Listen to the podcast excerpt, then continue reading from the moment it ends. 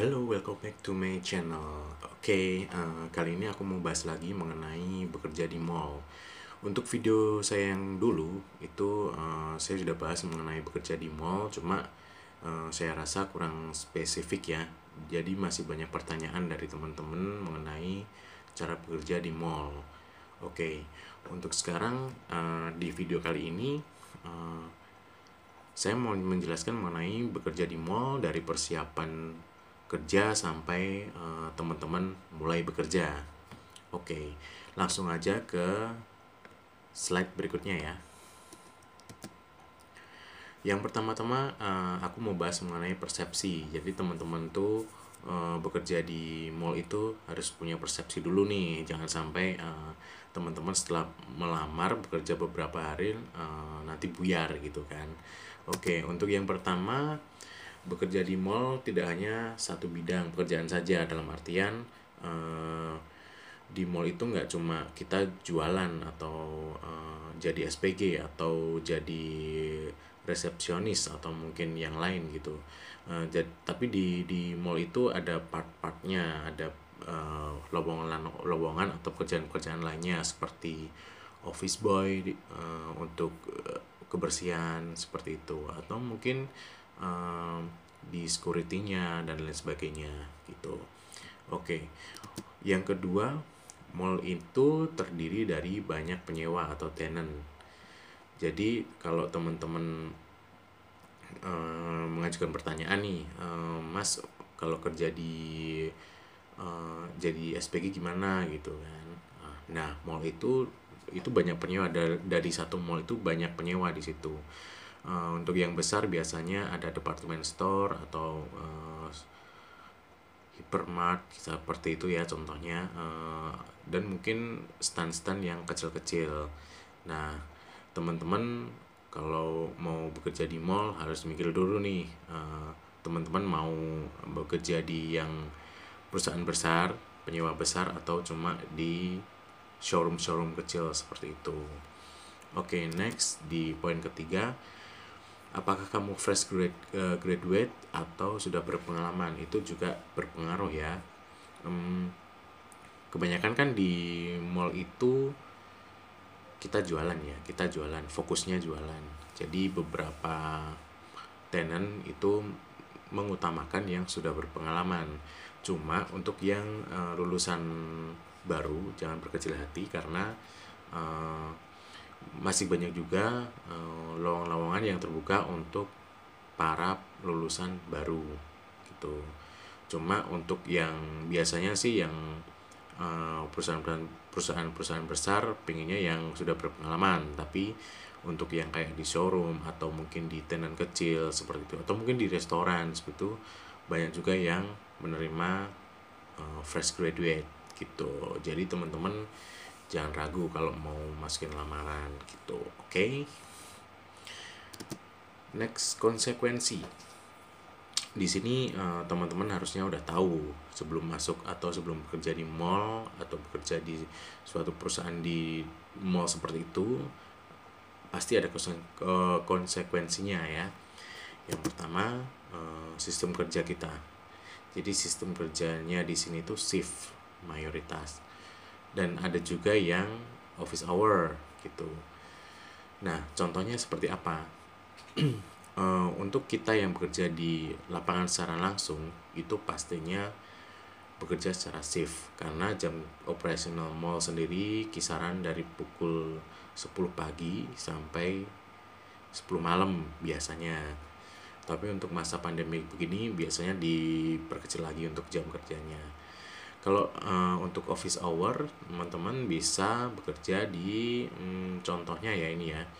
mm, di ten, eh, penyewa besar seperti department store atau mungkin di market itu eh, pasti ada kantor di situ, kantor internal di situ. Contohnya kayak Matahari, Sogo, Metro atau mungkin Hypermart atau mungkin Lotte seperti itu.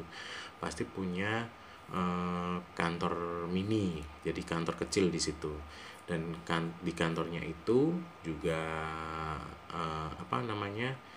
untuk eh, jam kerjanya sih jam jam kerja office hour ya jadi pulang pagi eh berangkat pagi pulang sore seperti itu nah untuk yang di lapangan di selling floor langsung kita bekerja secara shift jadi teman-teman harus persiapkan itu juga. Selanjutnya off day atau libur. Kita uh, untuk libur itu jarang sekali untuk libur di tanggal merah atau hari-hari besar. Jadi hmm, teman-teman harus berkonsekuensi kalau misalnya mungkin teman-teman yang muslim uh, waktu lebaran itu malah masuk full time gitu. Atau mungkin yang non muslim uh, Natal gitu kan uh, kita nggak dapat jatah libur biasanya tapi di situ kita tetap bekerja. Kecuali yang tadi di yang uh, pekerja yang di office itu tadi. Itu kalau mereka uh, tanggal merah tetap libur. Jadi teman-teman kalau mau nyari kerjaan silahkan tanya secara detail dulu oke? Okay? next. Modal awal untuk persiapan bekerja ya hmm, setiap pekerjaan pasti kita mengeluarkan modal ya. Apalagi kita bekerja di mall bertemu banyak orang uh, penampilan kita juga nomor satu. Itu pengalaman uh, cara kerja kita tentunya juga diutamakan. Um, jadi untuk modal awal itu ya kita seperti biasa ya untuk cewek mungkin make up terus parfum deodoran seperti itu. Jangan sampai kita di depan pelanggan itu bau atau kucel berantakan. Nah itu kan juga salah satu modal sepatu. Jika teman-teman mungkin lulusan awal nggak punya sepatu buat bekerja ya kita harus beli gitu. seragam juga kita harus beli. Uh, atau mungkin seragam udah dapat dari kantornya mungkin seperti itu. Oke selanjutnya jadwal kerja ya. Jadwal kerja kan tadi uh, shift ya shifting. Dan kita nggak bisa semena-mena uh, menentukan kita, aku mau libur hari Senin atau hari Selasa. Kita kan di situ uh, teamwork ya. Uh, jadi kerjanya secara secara tim. Jadi teman-teman kalau misalnya mau uh, request jadwal kerja ya harus dibagi-bagi gitu. Nggak bisa kita seenaknya sendiri gitu nah itu poin mengenai konsekuensi bekerja di mall. Oke. Okay. poin selanjutnya cara mendapatkan dan melamar pekerjaan. Nah ini yang paling sering banyak ditanyain ya. Uh, mas untuk cara kerja di mall gimana? Dapat ke pekerjaannya gimana? Seperti itu. Oke. okay. di mall sendiri uh, ada banyak ya sekarang untuk mall-mall baru gedung-gedung baru atau mungkin uh, apa namanya launching brand baru seperti itu itu banyak. Makanya lowongan biasanya lowongan itu terbuka dari penyewa mall atau tenant. Walaupun uh, uh, itu bisa lewat website atau media sosial jadi teman-teman juga harus aktif nih di Instagram atau mungkin di websitenya resminya itu. Itu pasti ada uh, informasi lowongan. Nah contohnya nih uh, itu ada mall baru buka misalnya contohnya di kota Semarang gitu kan. Nah di situ kan pasti ada tenant-tenannya penyewa-penyewanya. Uh, penyewa besar penyewa kecil kecil itu pasti kan uh, buka di situ. Nah lowongan itu biasanya mereka buka di media sosial mereka. Jadi kalau misalnya uh, teman-teman nyari pekerjaan nih itu bisa lihat di Instagram seperti itu contohnya ya.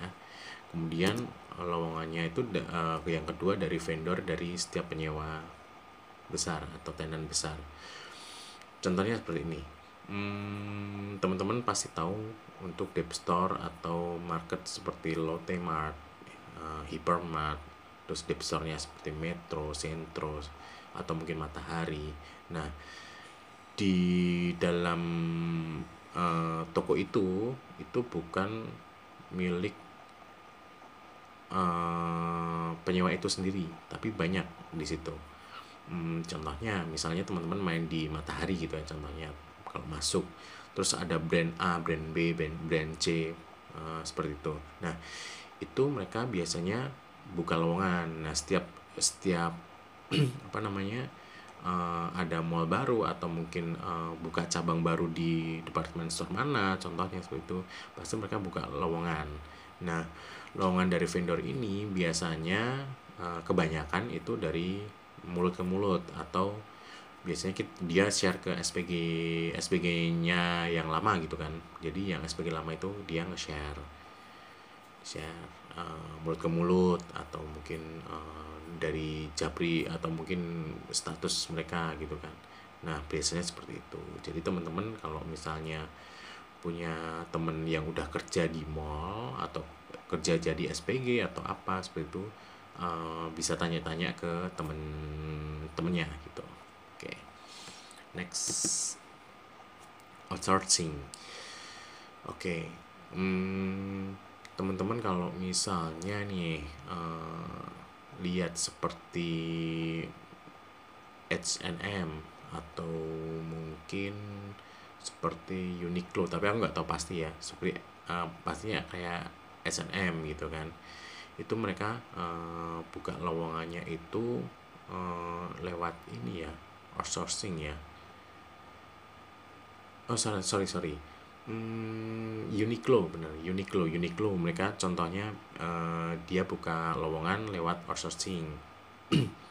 Terus juga kalau security banyak sih. Security juga outsourcing. Misalnya teman-teman mau ngelamar jadi security gitu kan. Terus jadi OB mungkin yang lulusan SMP mau kerja di mall juga bisa. Uh, yaitu jadi office boy atau petugas kebersihan itu lewat uh, mereka lowongannya itu outsourcing. Terus kemudian banyak sih aku nggak begitu paham mengenai itu. Uh, cuma banyak juga di mall tempat bekerja gitu kan. Kemudian selanjutnya apa yang anda dapatkan setelah bekerja gitu? Yang pertama pastinya gaji kan. Dan di sini paling banyak ditanyakan mengenai gaji. Apalagi untuk teman-teman yang lulusan baru fresh graduate Oke, untuk gaji hmm, di setiap perusahaan atau setiap brand itu uh, mereka UMK ya. Jadi gaji setiap daerah itu berbeda-beda. Contohnya saya di Surabaya, terus kemudian teman-teman mungkin ada di daerah mungkin Jakarta atau di Jawa Tengah atau di mungkin luar pulau Jawa itu pasti UMK mereka uh, UMK-nya berbeda-beda dan uh, teman-teman bisa memastikan itu ke perusahaan yang teman-teman lamar. Yang pasti itu e, gajinya UMK tapi ada beberapa juga perusahaan yang gajinya itu mengikuti UMK seperti Jakarta. Jadi contohnya e, perusahaan itu e, ada di Solo. Cuma untuk penggajian mereka ngikut Jakarta. Jadi gajinya gaji Jakarta tapi tinggalnya di Solo gitu ada juga seperti itu. Kemudian jenjang karir.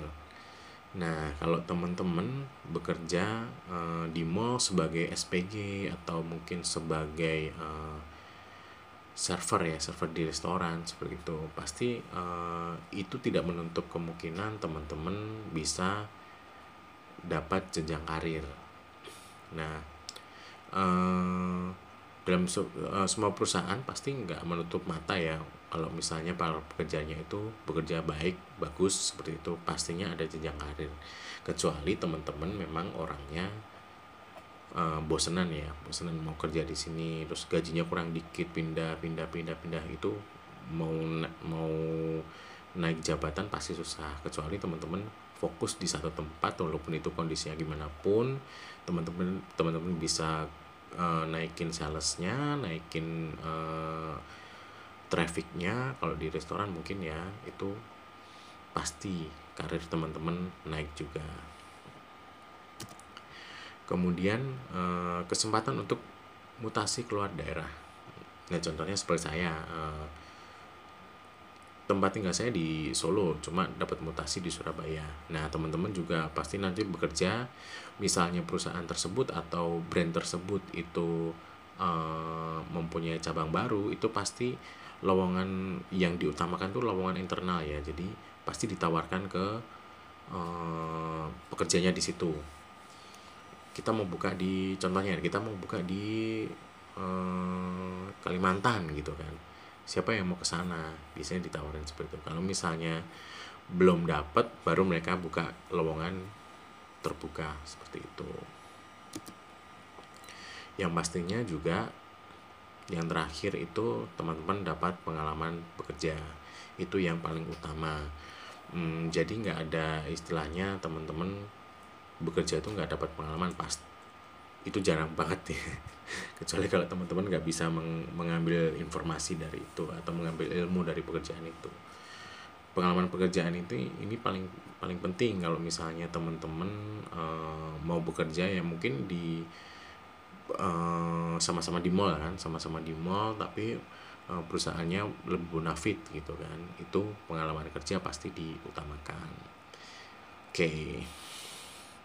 nah itu ya uh, itu yang bisa saya ceritakan uh, bisa saya share mengenai bekerja di mall. Jadi teman-teman uh, gimana cara dapetin pekerjaan atau lowongannya itu dari mana udah saya jelaskan dan gajinya gimana itu sudah saya jelaskan. Dan rasanya gimana kalau ada pertanyaan rasanya gimana kak kalau mas atau kalau kerja di mall itu?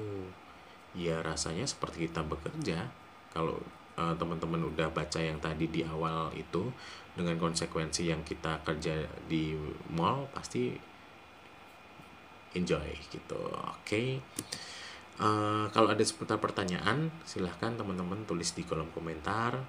Uh, kemudian share like kalau teman-teman suka. Uh, jangan lupa uh, pencet loncengnya jadi kalau misalnya saya bikin video baru teman-teman bisa dapat update nya oke okay? terima kasih selamat malam